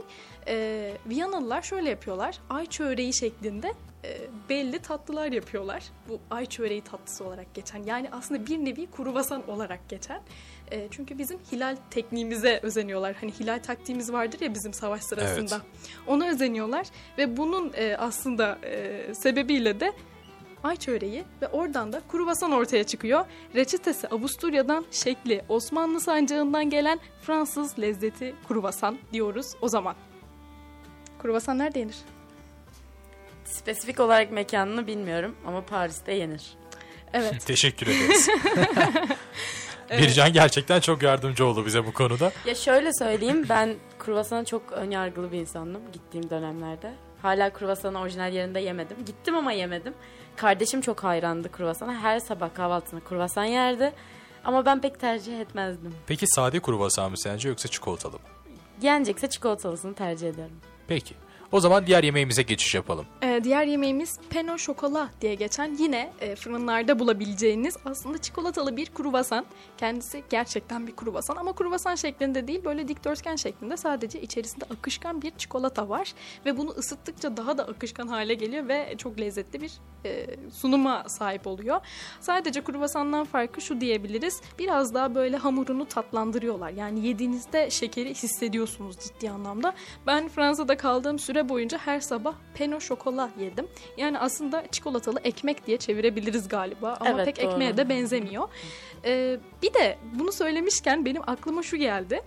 e, biz Fransa'da kaldığımızda kaldığımız otelin metro istasyonu Bors, Borsa e, diye geçiyor. Bors diye geçiyormuş aslında. Biz bir türlü adını söyleyemedik. Bor diyoruz, Borsa diyoruz. Sürekli farklı şeyler söylüyoruz. E, ve kendi otelimizi bulmak için metro istasyonunu aslında insanlara tarif etmeye çalışıyorduk. Yolu bulmak için. Ve kimse söylediğimiz şeyi anlamadığı için biz asla otelimize varamıyorduk. Bunu da neden anlattım? e, şuradan bulmaya başladık. Bizim otele yakın çok güzel bir fırın vardı. Her sabah oradan alıyorduk aslında. Ama şunu fark ettik. Aslında Fransa'daki çoğu, daha doğrusu Paris'teki çoğu fırın e, aynı e, seviyede kruvasan yapıyor. Hepsi çok güzel. Yani yerinde öğrendikten sonra Evet. yapılamayacak bir şey olduğunu düşünmüyorum. E, makaron konuşmuştuk. Sen makaron hiç yemedim demiştin. Yemedim makaron demiştim. da Şanzelize'de yenir. E, az önce de söylediğimiz gibi Ladure e, kafesinde yenir. Kafe diyelim. Ladure'de yenir. Makaron aslında bezeden oluşan bir şey. İçerisinde böyle krema oluyor. Ama e, makaronun aslında ilk üretim şekli kahveli yapılmış. Yani ilk üretildiğinde kahveliymiş. Daha sonrasında içerisine meyveler konulmuş çeşit çeşit ve bunu e, daha da renklendirerek her renkte satmaya başlamışlar. Şu anda da oldukça pahalı bir e, aslında ürün bu kadar pahalı olmasına gerek var mı derseniz içerisine koydukları belki e, şeyden dolayı ne denir onun da meyvelerden dolayı bunun fiyatı artıyordur desek de aslında öyle bir durum yok. Sadece çok fazla rağbet gördüğü için bunun fiyatını arttırıyorlar. Ve ben yerinde yemiştim bunu Şanzelize'de. Evet. Ladure'de yemiştim. Ama ya o zaman bile çok pahalı geliyordu. Şu anda düşürmek istemiyorum. Peki ben de oraya gittim. Oradaki sırayı bana bir tarif edebilir misin? o Çünkü sırayı gerçekten bekledik. Bu arada Evet. yani her yerde içeride sıra var. oturanlar var. Onun dışında kapıdan dışarı sokağa taşmış bir e, kalabalık var. Gerçekten o sıra beklenir mi? Tartışılır. İki ısırıklık lezzet için gerçekten o kadar uzun zaman bekliyorsunuz ki e, tarif edilemez. Sırada baget var. Baget ekmeği. O da Fransızların bir ekmeği aslında. Yaklaşık 65 santimetre uzunluğunda yapılıyormuş her seferinde ve 400 yıllık bir geçmişe sahip. Oldukça da eski, uzun, ince bir yapıya sahip. Bildiğiniz bizim burada satılan e, baget ekmeğiyle aynı aslında. Ama insanlar bunu çok fazla tüketiyor. Çünkü markete giriyorlar, bageti alıyorlar, içerisine koyabilecekleri peynir alıyorlar ve parka gidip bunları yiyorlar. Ayakta yiyemezler çünkü. Bununla alakalı da aslında Fransa'nın düzenlediği baget ekmeği yarışması var. Bu da nedir? Ee, ekmek yarışması. Tek ülke Fransa olarak biliniyor. Ülkenin dört bir yanındaki e, boulanger doğru söylediysem. yani fırıncıların katılım gösterdiği bir yarışma sonucunda birinciliği alan ekip ya da kişi bir yıl boyunca Cumhurbaşkanı'nın konutu olan Elsi Sarayı'nın ekmeklerini pişirmeye hak kazanıyor. Elize. Elize pardon Elsi değil. Evet. Ee, bunu da söyledikten sonra benim çok fazla tercih etmeyeceğim bir lezzet olan soğan çorbasına geçiyoruz. Soğan çorbasını hiç duymuş muydun Mert? Soğan çorbasını duymadım. Ee, soğan çorbası direkt e, Fransız mutfağına özgü bir lezzet aslında. Et suyu yavaş yavaş pişirilmiş karamelize soğan, e, baget ekmeği ve peynir yardımıyla yapılıyor. E, bu da şu şekilde bütün malzemeler karıştırıldıktan sonra peynirler üzerinde eritiliyor ve sanki o bir çorba değilmişçesine bir görüntü çıkıyor aslında karşınıza. Yani fırınlanmış çorba gibi düşünebilirsin bir nebze. İlginç. Evet yani soğan çorbası da dedikten sonra aslında hani akıllara gelen bir diğer lezzet de krep. Paris'te dolaşırken her yerde neredeyse bulabilirsiniz. Sadece Paris üzerinde bahsetmiyorum. Hani benim gittiğim yerlerde de e, krep gerçekten çok fazla tercih edilen bir yiyecek. Aynı zamanda neden yapılıyor? Un, süt, tereyağı ve yumurta kullanılarak yani klasik. Biz evde krep nasıl yapıyorsak onlar da o şekilde yapıyor. E, bu krebin içerisinde peynir, bal, çikolata gibi çeşitli dolgu maddeleri kullanılıyor. Tercihinize göre e, herhangi birini kullanabilirsiniz Buna- diyerekten ekstradan bir ekleme yapmak istiyorum. Tabii ki. Aslında küçük bir anı niteliğinde sayılabilir. Ee, benim annem mutfak eşyalarına bayağı takıntılı bir insan. Ve krep makinesini ta e, Fransa'ya iş seyahatine gitmiş bir arkadaşından rica etti. Ve yani o insan o krep makinesini iş seyahatinden dönüşte sırtında taşıyarak getirmişti. İnanılmaz. Bu da böyle bir anıydı yani. Ee, ben de şunu söyleyeyim. Biz az önce bir gezi rehberi verdik aslında size. 6 günlük Paris gezi rehberi verdik. Ve burada bahsettiğimiz 3. günde yani Montparnasse'a gitti. Hatta 3 değil 4. günde Montparnasse'a gitti, gitmiştik hep birlikte. Bu Montparnasse'da La Crêperie de Jocelyn diye bir yer var. Bu dükkan gerçekten yiyebileceğiniz en iyi krepleri yapıyor. Biz buraya gittik. Hiç sıra beklemedik. İçerisi de çok tatlıydı. Böyle ahşaptan yapılmış bir e, düzeni vardı. İçeriye gittik. E, tatlı sipariş verdik aslında. Yani şöyle Çikolatalı krep siparişi verdik. İşte reçelli verdik falan. Sonra onları yedik. Dedik ki aa tuzlu da var. Tuzlu da mı söylesek? Sonra tuzlu da söyledik. Biraz ters oldu. Hani önce tuzlu yersin sonra tatlı yersin. Ama tuzluyu daha çok sevdik ve tekrar bir daha tuzlu söyledik. Yani gerçekten o kadar güzeldi ki burayı tekrardan söylüyorum. İsterseniz bir not edin. Aklınızın köşesinde bulunsun. Montparnasse'da e, burası ve adı da La Creperie de Roselin. Bu arada eğer yanlış bilmiyorsam tuzlu olan krep, e, tatlı olan pankek olarak geçiyor. Bir fikrim yok. İki tarafta da krep yazıyordu. aklınızda bulunsun. Bunu bildiğimizde iyi oldu aslında. Evet. Ee, bunlar dışında aslında bir şeyden daha bahsetmek istiyorum. Bu verdiğimiz e, rehbere göre ikinci günümüzde de şeye gitmeniz çok mantıklı. Bullion Carter diye bir yer var. Bu Bullion Carter'de biz aslında ördek yemek için gitmiştik. Ördek tatmak için gitmiştik. Ama burada soğan çorbası da yapılıyormuş ve çok da meşhurmuş. Ben bunu araştırırken öğrendim. Oradayken bilmiyordum. E, iyi ki de bilmiyormuşum. Soğan çorbasını çok tercih etmezdim çünkü. E, ama bu ördek konusuna gelmek gerekirse sıradaki yemeğimiz ördek. Bu Bullion Carter'de bunu yiyebilirsiniz. E, aslında Fransızların mutfağında ördek çok geniş bir alana sahip. Biz tüketmiyoruz, e, ülke olarak tüketmiyoruz. Ama onlar çok fazla yiyorlar. Yani yerel halkın en sevdiği yemeklerden birisi desek yanlış olmaz. Hiç yedin mi? Ben yemedim. Ben de yemedim. E, yemek ister miydim? O zaman istemişim ama biz Bullion Carter'e gittiğimizde o kadar çok satışı yapılıyormuş ki biz akşam saatinde gitmiştik kalmamıştı. Gerçekten çok meşhurmuş. Başka şeyler yemek durumunda kaldık. Ben hiç e, pişmemiş et sevmem. Yani az pişmiş et falan hiç sevmem. Orada hep öyle şeyler vardı ve Fransızlar buna bayılıyorlar. Eğer siz de sevmiyorsanız bu size bir uyarı olsun. Her ne kadar pişirin deseniz de pişirmiyorlar. Ve ördeği de geçtiğimize göre sırada ne var?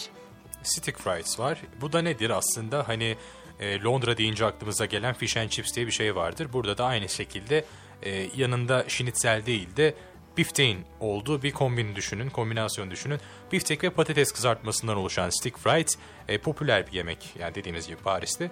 Orta az pişmiş. Senin de dediğin gibi ya çok pişmiş tercih etmiyorlar genelde. E, ben de eti çok az ya da az pişmiş, orta pişmiş tercih eden insanlardan biri değilim. Ben de çok pişmesini isterim. Evet. Dolayısıyla benim için de çok e, tercih edilebilir bir yer gibi durmuyor şahsen. Ee, sırada daha ilginç bir yemek var. Ben şahsen hiç yiyebileceğimi düşünmüyorum bunu. Estargot. Aynen öyle. Namı değer salyangoz. Bircan bence bunu sen anlat. Çünkü yemişsin gibi baktın. Ya şöyle ben yemedim ama babamın karşımda yemesine tanıklık ettim diyelim. Babam çok sever yeni tatlar denemeyi ve nereye ne özgüyse onları yer. Ve salyangozu gerçekten severek yiyor. Önceden de tattığı bir lezzetti zaten.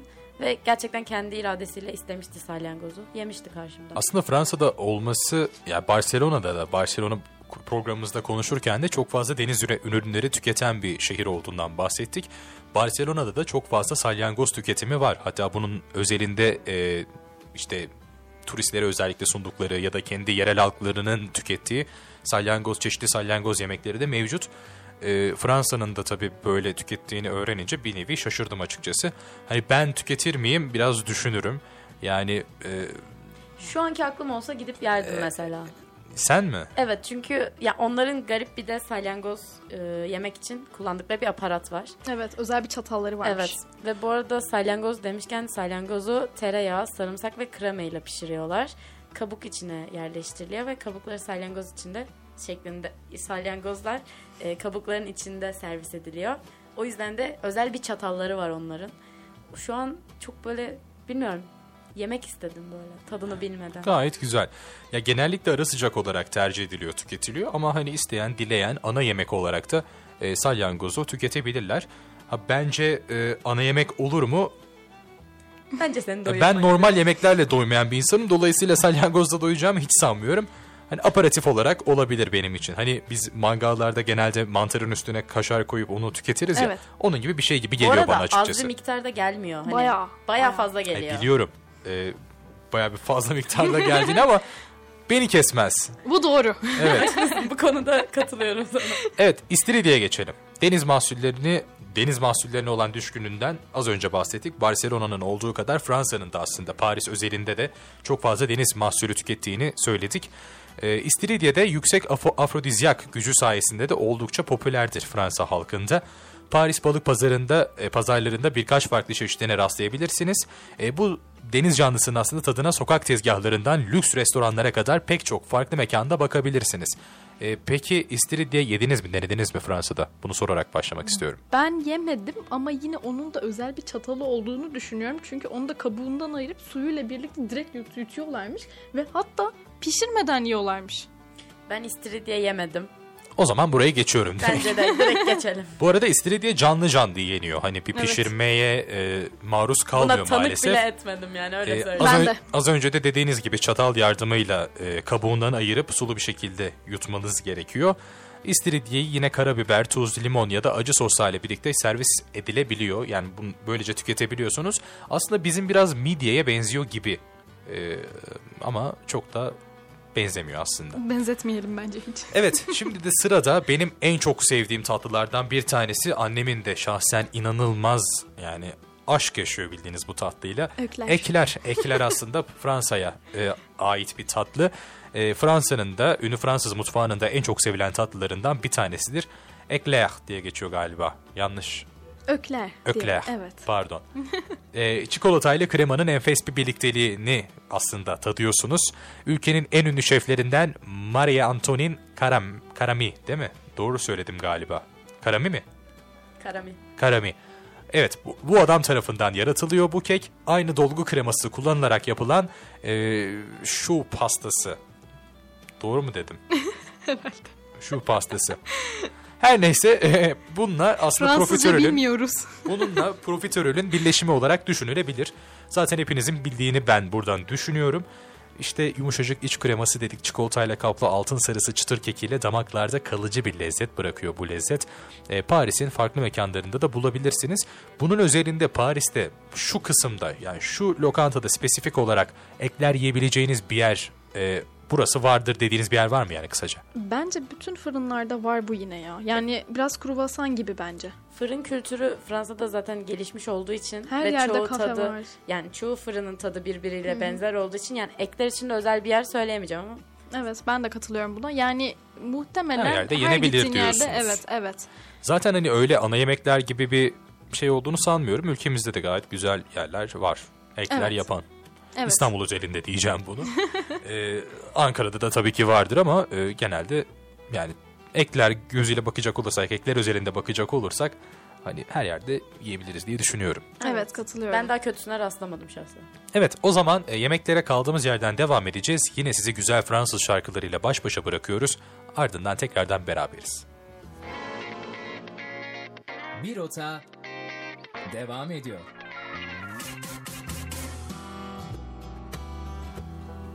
Evet kaldığımız yerden devam ediyoruz. Artık programımızın sonuna yaklaşırken yemeklerin de biraz sonuna yaklaşalım. Sırada ne var? Krem brûlée var sırada. Krem brûlée Fransızlara özgü bir tatlı ve süt, şeker, krema, yumurta sarısı ve vanilya ile yapılan pratik bir tatlı aslında. Hızlı bir yapım var. Üstündeki şekeri yakarak yiyoruz. Ee, onun özel bir böyle Yakma aleti var. Evet, yakma Evet. aleti var ve o şekilde yeniyor. Güzel de bir tatlı. Ben haftaya Bursa'ya gideceğim ve annemden istediğim tek tak- tatlı bu. Ve ya çok lezzetli oluyor gerçekten. Bunu Fransa'da yemedim ama eminim çok daha güzelini yapanlar vardır. Özür dilerim anne.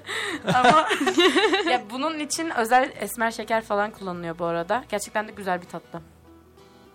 Ama yani bence annen de o aşçılar kadar güzel yapıyordur diye düşünüyorum. Tabii, tabii, Burada yapıyor. haksızlık ettiğini düşünüyorum biraz annene. Yap- Annene yapıyor. buradan selam söyleyelim. Ve Ratatouille ile devam edelim mi? Evet en sevdiğim animasyonlardan bir tanesi aslında. E, ismini de e, Fransa ile özdeşmiş bir yemekten alıyor. E, nedir bu ratatouille? Vejetaryenler için aslında uygun. İçerisinde yok yok kabak, patlıcan, domates, patates gibi sebzeler var ve bayağı bir e, kab- şey var. Ne denir? Baharat var ve zeytinyağı ile birlikte yapılıyor. Fransız mutfağının e, bir klasiği aslında ratatouille. Dediğin gibi bir animasyona da konu olmuş. Onun dışında e, daha çok üstüne sarımsak, biberiye, karabiber, kimyon gibi baharatlar kullanılıyormuş. E, ve isterseniz üzerine yine peynir ilave edebiliyorsunuz. Çünkü biliyorsunuz ki peynir yine Fransız mutfağının olmazsa olmazı. Ve bunu da geçtikten sonra benim en sevdiğim şeye geliyoruz. O da sufle. Aynen öyle. Fransa'ya özgü klasik lezzetlerden biri olan sufle ülkemizde tatlı olarak bilinse de aslında alışılmışın dışında Fransa mutfağında hem tatlı hem de tuzlu olarak hazırlanıyor. Hani sorabilirsiniz nasıl sufle tuzlu olarak tüketiliyor diye. İnanın ben de bilmiyorum nasıl tüketiliyor. Tatlı olarak hazırlanan sufle genellikle akşam yemeklerinden sonra tüketiliyor. Bizde de çoğunlukla olduğu gibi. Tuzlu sufle ise yemek öncesi başlangıç olarak servis ediliyormuş. Genellikle sufle dendiğinde çikolata çeşidi akla gelse de Paris'te suflenin pek çok çeşidine de rastlamanız mümkünmüş. Ee, burada aslında size bir soru sormak istiyorum. Suflenin çikolatalı olan yani bizim bildiğimizin dışında herhangi bir denediğiniz farklı bir çeşidi oldu mu? Ya şahsen benim bildiğim Türkiye'de de bunu yapıyorlar. Ahududu ya da çilek gibi böyle kırmızı meyvelerin olduğu sufleler yapılıyor. Ya da atıyorum biliyorsun beyaz çikolata, karamel bunların suflesi yapılıyor. Ben Sadece iç kestaneli, akışkanlığı galiba Kestaneli, şey oluyor. evet, kestaneli- Kestaneliyi ben de duydum. duydum. Ben de evet duydum yani onu. böyle şeyler yapıyorlar ama dediğim gibi hani hiçbiri yaygın değil E, ama Fransa'da tabii bunları bulmak mümkün ve aslında yemeklerin de sonuna geldik. Ee, sadece şu an kalan tek bir konumuz var o da konaklama. Nerede konaklayacağız? Şehirde mi konaklayacağız? Ulaşımı halledebilecek miyiz? Ne yapacağız Bircan? Şöyle söylemek gerekirse eğer konaklamayı Airbnb üstünden değil bir otel aracılığıyla yapacaksanız otelinizin ben metroya yakın olmasını tercih etmenizi öneriyorum. Çünkü metro gerçekten Paris'te her şey demek. Evet. Çoğu Avrupa şehrinde olduğu gibi ve o, yani otelinizi eğer metrolara yakın yerlerden seçerseniz kolaylıkla konaklamada sıkıntı yaşayacağınızı düşünmüyorum yani. yani bütün ulaşımınızı yemeniz olsun, içmeniz olsun, e, gezmek istediğiniz yerler olsun şehre yakın olacaktır zaten. Metro bence tek e, şey burada kıstas metro olmalı yani. Paris'te 300 tane istasyon, 16 tane hat var metrolarda. Oldukça büyük. Yani ben aklı olan metronun yakınında bir yer tutar diye. Aynen Kesinlikle. öyle. Bizim öyleydi. Çok rahat ettik. Ve şunu söyleyebilirim. e, metrolar gerçekten çok fazla. Her yere kolaylıkla ulaşabiliyorsunuz. Ama arkadaşlar metrolar o kadar o kadar o kadar pis ki. Yani size anlatamam bunu. Kokuyor. Ciddi anlamda kokuyor. E, biraz tatsız E, ama yapacak bir şey yok. Sonuçta başka türlü bir yerlere kolaylıkla ulaşım sağlayamazsınız. Bir de gittiğinizde orada bir kart alıyorsunuz. Ben bir haftalık bir kart aldığımızı hatırlıyorum. Bu kartla birlikte e, tüm seyahatimizi geçirmiştik. Yani tek seferde almıştık. Rahat olmuştu. Ve şunu da söylemek lazım. E, metrolarda sürekli güvenlik görevlileri bekliyor ve sürekli sizin kartınızı kontrol ediyorlar. Ve eğer sizin e, yasa dışı bir şey yaptığınızı görürlerse direkt hapis cezası. Hani hiç para cezası o bu şu yok. Direkt hapis cezası Buna alıyorsunuz. biletsiz girmek de dahil bu arada. Aynen öyle. Peki yani... bunlara şu dahil mi? Hemen onu sormak istiyorum. E, Milano'da ben buna e, hani şahit olmuştum. Biletinizi aldınız mesela tek kullanımlık bir bilet almıştık biz. Bileti okutuyoruz ve onu yolculuğun sonuna kadar saklamanız gerekiyor. Evet. Çıkarken de okutup çıkıyorsunuz. E, bu Paris metrolarında da var mı yani böyle bir şey? Eğer okutmadığını varsayalım metrodan çıkarken Yani- cezası hapis mi? Ben bilet değil de kartımsı bir şey aldığımızı Evet. hatırlıyorum. Hı hı. Ya benim de kartım vardı. Hani kartını yine göstermen gerekiyor. Yani girdin çıktın çıktığında yoksa e, nerede o zaman oluyor yani nerede nasıl girdin ki diyorlar sana. E, o yüzden aldığın şeyi kaybetmemen gerekiyor. E, bu ciddi bir sorun ve aslında bitiriyoruz yavaş yavaş ama şunu söylemek istiyorum. Ben Paris'i 6 günde size gezdirdim. Az önce Mert ve Bircan'la birlikte. Yani benim seyahatim o şekildeydi. Eğer biraz da görsellik isterseniz sizi YouTube kanalıma bekliyorum. Orada ben bunu 6 gün boyunca çekip yayınladım. Ve YouTube kanalıma da aslında e, Paris'le birlikte başladığım için oldukça benim için heyecan vericiydi, keyifliydi. Ve son olarak şunu sormak istiyorum. Sizce Paris kaç günde gezilir? Çünkü ben 6 günde bitiremedim. Yani buna benim net bir cevap vermem maalesef ki yanlış olur. E, dolayısıyla Bircan sana soralım. Şöyle ben 15 günlüğüne gitmiştim en son gittiğimde ve 4-5 gününü Disneyland'a ayırıp 10 gününü Paris'e ayırmıştım. Ama her müze yani gittiğiniz müzelerin her köşesini gezmek istiyorsanız 10 gün çok az onu söyleyebilirim. Ama bir yerden sonra da bana boğucu gelir diyorsanız 10 gün ideal oluyor. Aslında 10 gün sınır edebiliriz ama eğer çok tarih sever ve sanat sever bir insansanız 10 gün asla yetmeyecektir. Orada yaşayabilirsiniz hatta. Güzel bir deneyim olur bence. diyorsunuz. Ee, Benim de tahminim aslında hani biz her yere böyle bir hafta bir hafta bir hafta dedik ama Paris onun için biraz olmaz. Disneyland'ı gibi bundan ayrı tutuyorum bu arada. Evet Disneyland yani kendi o ayrı başına... bir dünya zaten. Paris'te de biraz metroyla yani 40 dakikalıktı yanlış hatırlamıyorsam bir metro yolculuğu oluyor. Val de Europe'da kalıyor. Oraya da ayrıca 4 gün ayırmanızı öneriyorum.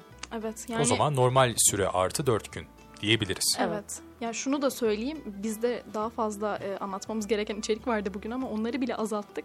Yetişmiyor. Yani gez gez bitmiyor. Öyle bir yer. İyi ki burayı yaptık diyorum. E, siz de umarım e, sevmişsinizdir. Bugün hatta sizi hiç bağlamadık bile. Belki onu da fark etmişsinizdir. Çünkü gerçekten ya anlat anlat yetişmeyecek bir şehir. Mert sen ne düşünüyorsun? Maalesef ki e, yine hani geçen programlarda olduğumuz gibi bu, bu programda da sizlerle birlikte interaktif bir şekilde gitmeyi gerçekten çok isterdik ama gerçekten çok yoğun bir e, programı program oldu. Dolu dolu bir program oldu. Ece'nin de dediği gibi bahsetmediğimiz yerler bile oldu. Dolayısıyla e, size bağlanma fırsatı yakalayamadık ama bu demek değil ki asla size bağlanmayacağız. Diğer haftalarda yine telefon bağlantılarımıza kaldığımız yerden devam edeceğiz. Çünkü, çünkü Türkiye'ye döneceğiz. E, iki farklı şehri konuşacağız. Tabii ki bunu da sosyal medya hesabımız üzerinden e, erkenden haberdar olabilirsiniz. E, sosyal medya hesabımızda hemen Ece size hatırlatsın. Birota alttan tire radio olarak bizi bulabilirsiniz. Birota alttan tire radio. Aynı zamanda ben de bu programa konuk olmak istiyorum, ben de kendi şehrimi anlatmak istiyorum derseniz de eğer bize direkt mesaj yoluyla Instagram hesabımız üzerinden ulaşabilirsiniz. Bunun dışında Radyo Bilkent e, Instagram hesabı üzerinden de keza aynı şekilde bize e, ulaşabilirsiniz. E, programımızın yavaş yavaş sonuna gelirken Bircan'a da çok teşekkür etmek isterim. Ben bu programda bize konuk olduğu için, Paris'teki güzel anılarını anlattığı için... E, gayet verimliydi. Çok eğlendik biz aslında. Sen de umarım eğlenmişsindir. Kesinlikle çok eğlendim. Bana da bu şansı verdiğiniz için ben size teşekkür ederim. Ne demek? Biz teşekkür ederiz. Ee, şimdi programı kapatıyoruz ama bu demek değil ki e, müziklerimize de e, müziklerimizi de sonlandırıyoruz. Üç tane daha müziğimiz kaldı. E, üç tane Fransızca şarkıyla birlikte sizleri uğurluyoruz. Gelecek hafta görüşmek üzere efendim. Hoşçakalın.